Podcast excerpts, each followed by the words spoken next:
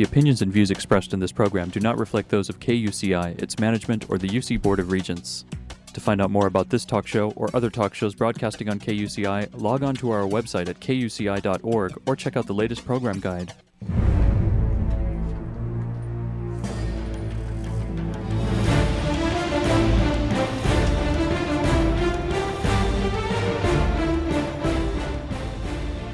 You're listening to KUCI 88.9 FM in Irvine and KUCI.org on the web.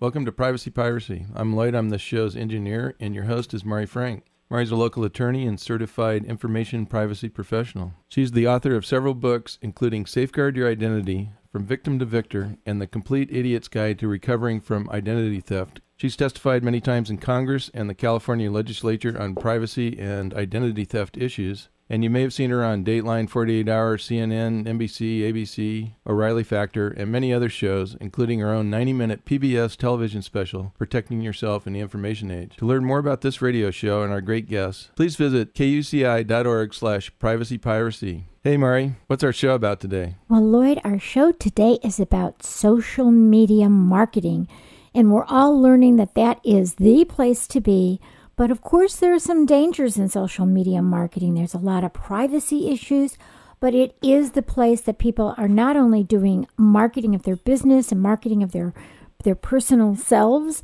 um, and you know for all sorts of reasons, but it is just a, a way to connect. And we're connecting at a, at a level that we've never connected before, at least in my lifetime or before. So we have a, a wonderful expert on that with us today. Let me tell you about Debbie Laskey, who is an MBA. She has 15 years of marketing experience, and she's developed her diverse marketing expertise while working in a variety of industries, including the high tech industry, the consumer marketing department at Disneyland in Paris, France. That must have been fun. The nonprofit arena and the insurance industry. Now, currently, Debbie is a brand marketing and social media consultant to small businesses, startups, and nonprofits right here in Southern California. And she's been recognized as a woman making a difference by the Los Angeles Business Journal. And also, she served as a mentor for the Strategic Technology Program sponsored by the California Telemedicine and eHealth Center. Now, since 2002, Debbie has served as a judge for the Web Marketing Association's annual Web Award competition. So, this is really her expertise. You can find out more about her at marketingandmore.net as well as kuci.org slash privacy piracy where you can see her photo, her bio, and of course, we also link to this marketing and more net. So that will be a great thing to go to. So Debbie, thank you so much for joining us. This should be fun. Thank you so much for having me. I'm I'm thrilled and honored to be a part of, of this conversation. Now, Debbie, uh, we know that social marketing is everywhere. So how effective is it? Well, again, there there are so many people that are talking about social media. I mean, from the 800 million that are on Facebook to the, the 40 million on Google Plus to uh, LinkedIn, Twitter, um, YouTube. It seems like the place to be, and yet, even though that's that's the buzz within the media, um, there's still you know questions on ROI. There's still questions on you know from CEOs all the way down to to the worker bees within marketing. You know how effective is is social media? What what are the ramifications? How what are the what are the exciting things that can be done? And and from you know several several different campaigns from the Ford um, Warriors that um, promoting um, breast cancer awareness to other campaigns. Uh, IKEA had one that on YouTube and, and Facebook you could create your entire furniture uh, design for different rooms. Um, the, the sky's the limit in what companies can do. But the question is, you know, how how hard working do companies want to be with their ROI? Yes. So let's talk about some of the benefits for small companies and medium sized companies and large companies. We, you know, we're sitting on the campus of the University of California in Irvine, and a lot of businesses are in this area throughout Newport Beach and Irvine, and so they they may be wondering, you know, what what are some of the great benefits that we can get out of this? Is it worth it if we've already got a website? Well, certainly um, sharing news and updates about about what happens within a company, um, building a, a, corporate brand, um, doing some competitive research, um, creating the buzz about new product launches or services, um, and connecting and communicating. And also, uh, really, the key is creating that conversation, the dialogue. Um, previous uh, types of marketing were basically one way. Companies would, would send direct mail. They would, um, you know, basically say, buy this product, or we've got the greatest product or service. Well, with social media now, there's this two way dialogue and it allows for customers to if there's a problem with with customer service or if they buy a product and there's a problem they can immediately with the click of a mouse get that information to a customer support center. Um, best buy is is widely known for having that attention you know quick quick response on their twitter accounts. Um, some people who travel a lot by, with airlines if, if they're sitting on a plane for a long period of time they're tweeting why am i sitting here on this plane why are we not being let off Right, right. So when we talk about the the benefits, there's also the the burdens and the negatives. So you know what I was thinking of yesterday. I was on, and I won't say what credit card company. I was on their website, but then I ended up on this. I don't know. It wasn't really social networking, but it was kind of like a blogish type of thing. And they were doing the interactive with their customers, like what, you know, which basically is social media, right? And um, I was looking to to perhaps get a new credit card. And so they had, you know, looked below to see what people are saying about this card. And I have to tell you, the first five entries were very negative. And I thought, oh my gosh. and this is on this this, you know, social media here about this credit card. And I thought, gee, is somebody not watching or are they just really being First Amendment rights or Well and those those I mean that's a, a key negative of social media. I mean the damage to a brand, negative PR. Um, you may recall a while back there was the um, Chrysler social media um, big brouhaha that um, a third party company um, they actually outsourced their social media and somebody tweeted something that was totally inappropriate, and the company was fired. Chrysler decided, you know what, we're going to have to bring this in house, or we're going to have to find somebody else, but we can't have somebody, you know, making comments that are not quote unquote in our voice and certainly not approved. And the other campaign that people may remember, or the the big brouhaha, was with the Aflac Duck. Um, the person who was the voice, the celebrity who was the voice of the Aflac Duck, decided to tweet something on his own Twitter account and it was totally inappropriate and and he was fired. And there was a whole national search for a replacement duck voice but and that was done through social media and people submitted their their their tapes through YouTube. But it goes back to that core. I mean yes there are positives but the negatives need to be dealt with and people need to have um, you know plans to, to take action. And you know i i was at a privacy conference recently uh, and it was it was a small group. It was about you know a hundred of us talking about social media, and it was a lot of privacy officers and talking about setting up the social media for all their employees because they know their employees. That's how they communicate. The younger generation obviously the newer employees are doing that. And so we were talking about you know what do you do to make sure that your employees are not ruining your brand. right, and that's that's absolutely critical because companies need to have social media policies in place. They need to be the same as uh, you know have the same importance as as other types of policies and procedures. And whether that includes you know these are the appropriate things that people can actually post um, to actually having social media committees so that not every employee is actually the voice of the company. Um, you know, some people would prefer to have their own individual accounts, but they should also be required to say, I the, the, the tweets or the comments are individual and not those of my employer. Right. But still, people are still going to believe that you're you are an insider and you know about these things, and it's going to hurt the brand if they say something negative. Right, and that's where companies really need to step in, and they need to have their marketing departments involved. Um, they also need to have support from top management that you know these are serious components of the marketing, the overall marketing plan. And, and that's one of the things that I, that I tell my clients and, and people that I work with that the social media plan cannot stand alone. It has to be an inclusive part of the overall marketing plan so that the, the comments, the, the theming is all, con- all of that is consistent with the overall annual marketing plan. Right. And so, you know, a lot of that has to do with privacy issues too, because what someone says about someone else, or, you know, may hurt someone. For example, I was thinking about, you know, J- Steve Jobs, you know, when he was really sick, he didn't want that out there too much. Right. And, um, you know, the, that was real. There were always those rumors about him. And that obviously affects not only the brand, but it affects the stock Absolutely. and and the board. So you know, there's just so many ramifications of that.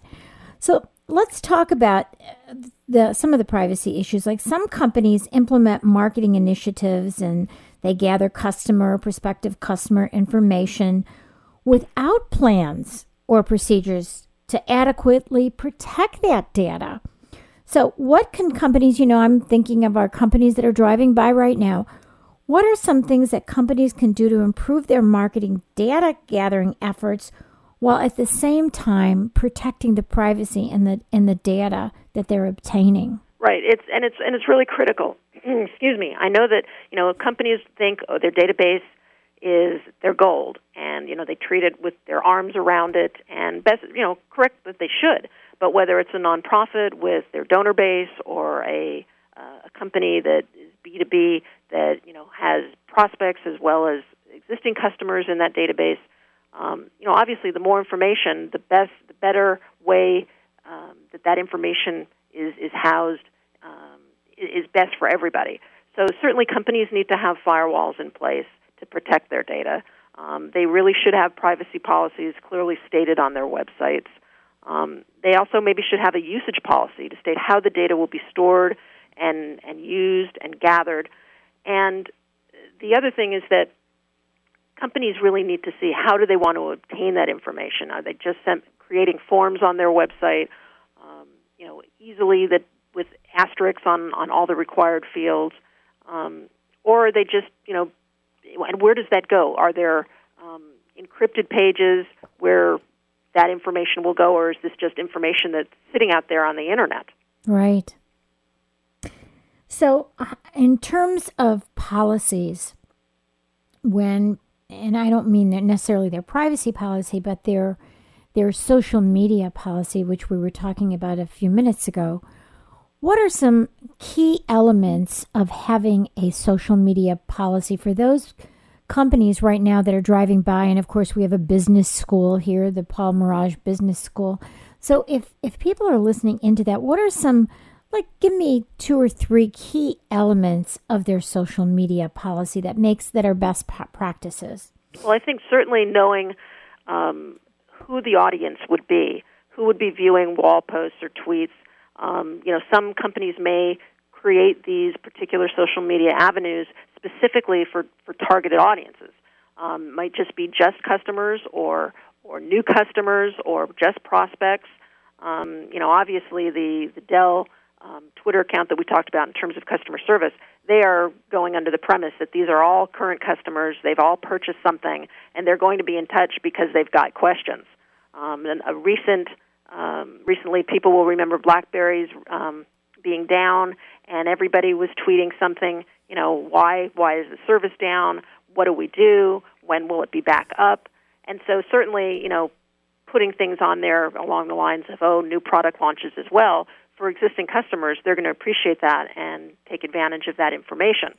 Um, certainly, um, looking at the specific sites, some companies may be more appropriate um, to use, let's say, YouTube for videos. Now, while we know um, a number of people, in fact, I think this latest statistic is 3 billion videos are viewed every day on YouTube. an awful lot.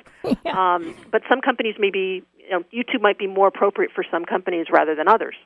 So, for example, um, you know, maybe an insurance company is not the right fit for YouTube, but a nonprofit that has a lot of uh, fundraising events and events in the community would be more appropriate to be posting on YouTube.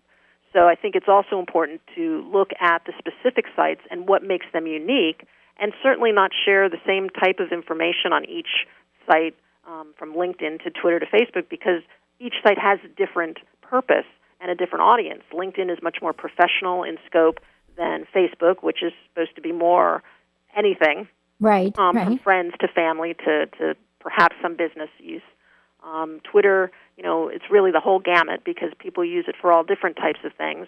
Um, but Google Plus, which is much more recent and and steadily um, getting more and more um, buzz and followers, and recently it was open to having more businesses participate um, with brand pages.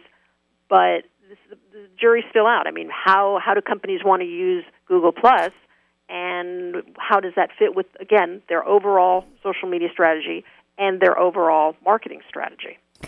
You know, I just really wonder, Debbie, you know, for, for me, and I, I have Facebook and LinkedIn and Twitter, and, and I think that it is just overwhelming for small and medium Yeah. businesses because you almost need a full time person to do that. Absolutely, and and that's one of the comments that appears, you know, weekly on on various blogs, because people will talk about, well, what is a typical day for a quote unquote community manager or social media manager, and literally it can take a whole day's work because if you really want to keep up with what's happening and and again this is for companies that you know have a lot of dialogue with their customers or prospects and maybe they have new product launches. So you add all of that to the mix, and now you've got four or five websites that you've got to basically keep track of. And you know, it's no wonder that people aren't posting inappropriate things or having typos, you know, uh, you know, up and down, um, because people need to be quick with their responses, but they also need to reread them and proof them and, and make sure that they're accurate. And, and if they're including links to other pages on the web, they need to make sure that those are live links. And it, you know, it's, it can definitely be consuming. It, it is. I can I can tell you that for me to try and keep up, and even though I have someone that helps me with it, I find it really overwhelming. And and even though I can delegate some things, like I'll say, you know, put up this article I wrote or put up these pictures, um, when it comes to really interacting with clients and colleagues, you know, they can't do that for me. I have to do it because they don't know them. So that becomes, uh, you know, several hours of your week just to even respond and keep up with all of this different connections. And if you don't, then you look like you're being rude. or that you're kind of ignoring the, the social media world. But the other thing to keep in mind is the voice. And I mean, it goes back to blogs and, and the value and importance of blogs, but also all the other social media sites. Whose voice do you want to be using? And from an individual perspective, clearly, you know, you're talking to your friends, you're talking to your family, you're talking to business associates. You want to be in your voice and, and true in your voice. And from a company standpoint, you want to make sure that how you are sharing the company's thoughts, you know, is consistent and and very very calm and something that you know basically won't upset anyone. Right, right. But, you know, I wonder how social media is really making us less of connecting with real human people. Mm-hmm. you know what I mean? I mean, I try for myself, and I'm just being really genuine with you is that, you know, I feel in some ways when we're doing all this online social media, and I try and be really genuine, wishing a happy birthday, doing all these fun things, um, that it, it, it actually impedes my picking up the phone sometimes to do these things. Same thing with email. I, I really wonder about the value of the interconnectedness. On one hand, I can connect with kids that were exchange students with me years ago from Denmark, and I love that because it's cheaper than calling. But on the other hand, aren't we really losing some real other kind of connection? Or what are your thoughts since well, this is your It's, expertise? it's a wonderful, wonderful thought because um, I can see both ways. But the other thing is to, um, you know, the world is getting smaller, but with technology, we are given such a wonderful opportunity, and that opportunity is to be able to meet people we never would have been able to meet in person. Um, I've made such amazing connections through social media, and I mean, you're one of them, and you know, would never have had this option to meet people in Africa and in Europe and in South America and in Canada. Um, just absolutely amazing that you know I can travel to these places thanks to social media. Yes, yes, and and of course we can use Skype, so we can even talk face to face, even if they're in another part of the world, which is fantastic. So there are all of these incredible benefits, but I also think there are some losses about that real connectedness that you know the the the, the real hugging the real touching right. the real all these things so you know it's it's just a it's this it's it's a transformation right now we're going through this transformation stage well, I think if people can actually, you know, spend they they look at their their time amounts that they have and then place the time appropriately and and not try and lose that connection of using the phone, using email and meeting people in person. Right, right. Everything in moderation. Yeah. Yeah. And then you need instead of a 24 hour a day, you need at least a 48 hour Absolutely. day. Absolutely. I, I will request the same. so let me just introduce you again, real quick, for our audience. We are speaking with an MBA who has a master's. Uh, well, she has an MBA, but she's also a real masterful woman in social Thank media. And we are speaking with Debbie Laskey, and her website is marketingandmore.net. And of course, you can see more about her at kuci.org slash privacy piracy as well. So let's um, let's talk about protecting your online privacy. Can you give me some some tips for my for my audience right here on uh, the how do you really control your online privacy when you're creating or updating social media profiles? Well, I, I definitely would say don't don't use a child's photo or a celebration photo from a wedding or other group shot as a profile photo. Um, I wouldn't include an address um, a real birth date. Um, you know, these things are personally identifiable information components, and you just want to protect that really important information when you're interacting and participating in social media. Right. So if you put your birthday, at least at the very least, don't put the year. Correct. you know, I mean, because I, I, I kind of get a kick out of being able to say happy birthday. I just did a bunch, you know, I get these little emails oh, your Facebook, there are 10 people that have a birthday this month. You want to go and say happy birthday? And, and you know, I, I enjoy that. I enjoy being able to say happy birthday, but I don't, I don't need to know the year. Right. So, um, so what are what are some reminders to consider also before posting things besides just the, you know, we were talking about the, you talked about a couple of other things, but what are some other reminders to consider before you're posting something. Some people, like you were talking about before, Debbie, that they're in such a hurry because they got so many to do. Um, what about that? Well, there's a, a, a, quote that says basically, don't say anything or post anything to your profile that you would not want any stranger to know. But take it one step further. Not, don't post anything that you wouldn't want your boss or your grandmother to read. Right, right. Um, obviously, take advantage of privacy settings and lock down, you know, parts of the profile or certain postings that you only want certain people to see and, and use the grouping mechanisms both in Facebook and and in Google Plus. You know, I mean there are circles in Google Plus, but you know, pick your groups and, and think that through. Don't just post, you know, willy nilly. And um, you know, don't post photos of being at the beach or something like that when you basically told your employer you you're homesick. right.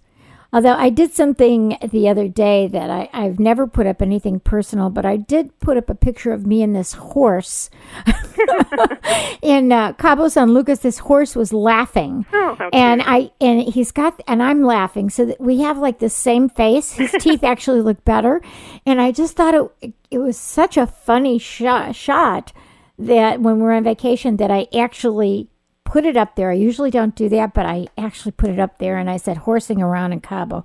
I just thought it was I had to do that. That sounds so, great. Yeah, so some of those things you can do which are which are fun. What is the golden rule of social media? Well, I think moderation is is certainly one golden rule and I think, you know, really taking the time to to think before hitting post or click or enter or whatever the final you know, some some systems out there say, well, are you sure you want to delete or are you sure you want to, uh, you know, um, get rid of this software? But are you sure that this is the post you want to make? Right. It reminds me of that that old saying when there's a fire or something. It says stop, think, and roll. Right. this is stop, think, and I don't know what the third one should be. Stop, think, and think, think again. again and yeah. then click post. Right, right, right. Stop, think, and think again, and maybe even think again. okay, so so who should handle a company's social marketing? Well, depending on the size of the company, if there is a marketing department, it should be the marketing department. Usually, IT departments will say, "Hey, wait a minute," and they'll raise their hand and they'll say, "What about us?" Um, but the the ideal scenario is really when you've got multiple departments within a company participating, and that's why I like the idea of a social media committee because somebody from each department can can sit in. They can, you know, have conversations whether it's monthly or maybe quarterly, depending on what the needs and the size of the company are. But you know, there are certain interactions that will happen with one department, and those conversations may never may never roll over into the marketing de- department or arena. And you know, with emails going back and forth, and with everyone getting hundreds of emails a day, sending something by email may just get lost in the clutter. But I like the idea of really an aligned and and collaborative uh, group of folks, you know, that basically understand everything about what's going on in the company and they participate and it makes the social media posts that much more interesting.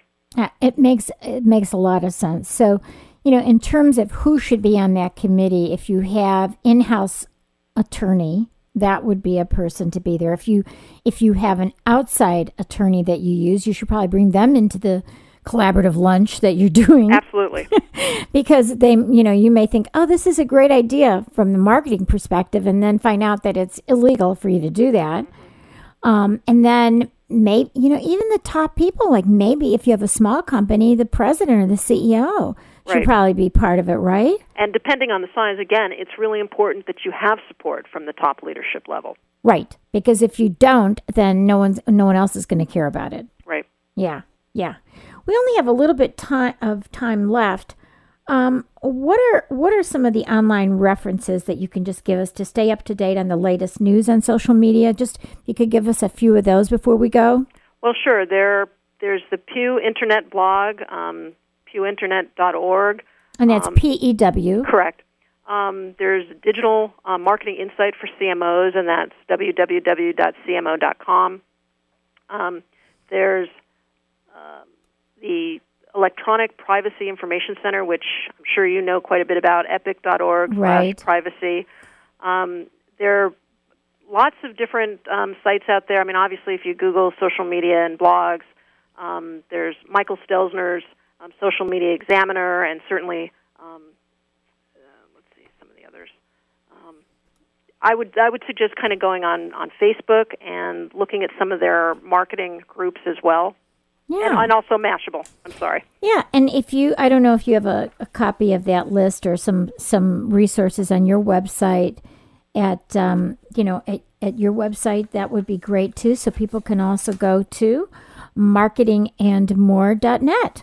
Sure. So we thank you so much, Debbie. It's great to talk to you, It was and great speaking with you as well. and we will definitely have to have you back again. And so you tell us all the new stuff that's coming out, and we'll do it.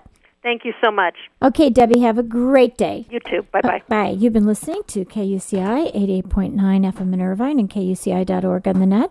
I'm Mari Frank, host of Privacy Piracy. Join us every Monday morning at 8 a.m. and visit our website at kuci.org slash privacy piracy. See our upcoming guests, download podcasts, listen to archived interviews, and write us emails about what's important to you in the information age. Thanks. Stay private. The opinions and views expressed in this program do not reflect those of KUCI, its management, or the UC Board of Regents.